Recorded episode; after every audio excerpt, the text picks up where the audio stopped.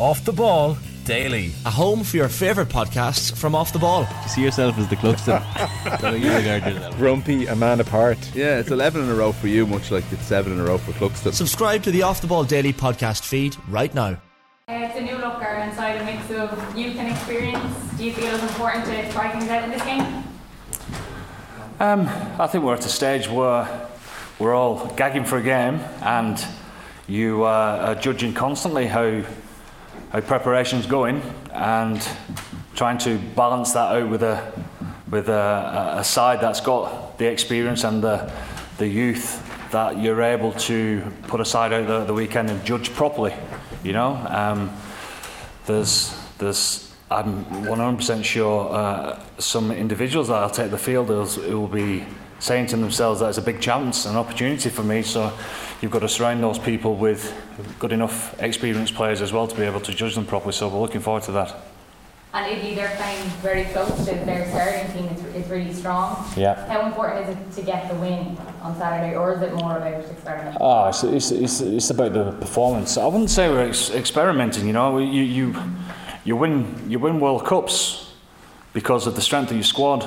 So we're, we're trying to find out, trying to find out about people that have done so well in the first place to get picked in the initial 42, and now they've got the opportunity to represent the group and they know the expectation of how we want to play and, and, what's acceptable and what's not. So they get to represent the group, as I say, first up, and we'll see how they go. And it's your first World Cup as a head coach. How much are you looking forward to it all? Are you excited? I am. I think it'd be fantastic. Um, I think what's coming up is, is going to be uh, super exciting. You know, if if we can't get excited about uh, playing Italy this week and then going away on a training camp next week and then playing England the week after and then playing away against Samoa before we actually get to the World Cup, then we're in the wrong place, haven't we? You know, so the next five weeks is is super, and then what comes after that is even better. Thanks. Neil. Hi Andy, um, you've Caelan Doris at seven, a position we're not really too familiar with seeing him in. He was picked to play there for Leinster a couple of months back, but only about 20 minutes into the game switched back to number eight, so we didn't get to, to see much of him there. What do you think he's bringing to that position, and what's his kind of skill set that? Uh, like like like all players, um, they can only be themselves. And what we see in Caelan's game um, doesn't matter what position he, he, plays. You know, he's he's able to adapt and, and, and be himself within that position. You know, uh, and um, to, to to add to that as well, as far as the the, the roles as in a traditional seven. You know, we obviously will shape our how uh, plays the game to how we want to play the game as a team as well. You know, and he fits the bill very well in, in that regard. There's a few different like combinations in that in the 15 of players who probably wouldn't be too familiar playing with each other. Is that a, a good challenge to be putting the players in? Yeah, but that's the that's the challenge of being an international player, isn't it? You know, um, we've we've had six weeks together um, which we don't normally get. You know, we normally get um, 12 days before Six Nations or from uh, before an autumn. So probably that probably correlates to about five training sessions. We've with six weeks together, albeit we've had a week off here and there. But um, we expect ourselves to be at our best with doesn't matter what the combinations are because we've had plenty of time to be able to make sure that we adapt to that.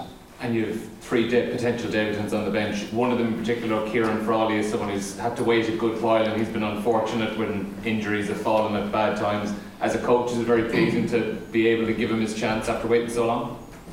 Well, it is, yeah. He has he has been unfortunate, but at the same time, he's he's he's trained really well and, and deserved the opportunity for, for, for a crack at it, and, and same for the for, for the other two lads, you know. So, look, as as you know, we've we've had plenty uh, debutants over the last few years. Um, it's super exciting for us all, and it's something that we'll celebrate this evening. Andy, um, it's uh, Jacob Stockdale's first camp, I think, in two years. Um, I'm just wondering, what have you seen from him in camp? And if he returns to anywhere close to the player he was a few years ago, how much of an asset could he be? Well, I think we know the answer to, to, to, to the second question. There is he'll be a, a tremendous asset, you know, because um, you know, big, powerful, skillful, big left boot. Um, was deadly for, for, for the try line, etc. You know, and uh, you know, a few few setbacks injury wise and form wise, etc. He's been working his way back through that, but I feel that he has come into camp um, six weeks ago, wiping the, the, the slate clean for himself and just putting his uh, his ears back and, and just going for it. So. Um, what we've seen, uh, in, as far as that's concerned, transferring into uh, training and, and training under pressure, etc., has been has been great so far. Transferring that onto onto the game with the extra pressure of the build up to the game, etc., his own expectations is something that we'll look forward to to seeing him deal with over the next few days. And if I can ask about Tom Stewart as well on the on the bench, um, some people see it maybe as a straight battle between the two Ulster hookers for, for a place on the on the, in the final squad. Uh, Rob obviously starts on on the weekend. But what have you seen in his first full season for Ulster? You know, with, uh, with Tom, his, his attributes and what he what he brings to the game. Um, he's a proper rugby player, and he's going to be he's going to be a, a great player um, uh, down the line. Um, he's growing constantly, um, as we've seen uh, through, throughout last season. You know, set piece wise. Um, he's going to get stronger and stronger and better and better with the, with the knowledge that he's he's going to have um, with what he's getting uh, from from Dan and the coaches. Um, as far as set piece concerned, it's, it's second to none up there. So you can see the growth there. And working with Rob every day is, is obviously going to be fantastic for him because the knowledge that Rob has got and his willingness to be able to share that is fantastic. But then you put him in an environment where, where everyone's pushing to get better every day at international camp. You see some people sink, and you see, you see some people uh, thrive on that and lap it up. And he's a, he's a silent assassin, you know. He doesn't say much, but he's a, he's a, he's a quiet achiever, and his confidence is, has been phenomenal um, over the last six weeks. So you've seen it grow. So he's going to be somebody for the future. There's no doubt. Uh, this is going to be your first match in a while, while Italy played last week yes. Scotland. Uh, maybe you've seen the, the lineup Italy fielded for the team, uh, six players that played also last week. Is this going to be a factor in your opinion? And which are the threats to avoid in order not to sleep on a banana skin, apart from the old cliche with Six Nations in this particular period? Your first match, and Italy has already played, and a couple of players will be. Well, first match, and as I say, we expect ourselves to be at our best. That's the pressure that we always do, and do we achieve that? Not always. So that's that's a challenge, but it's no excuse. Um, so we expect that of ourselves.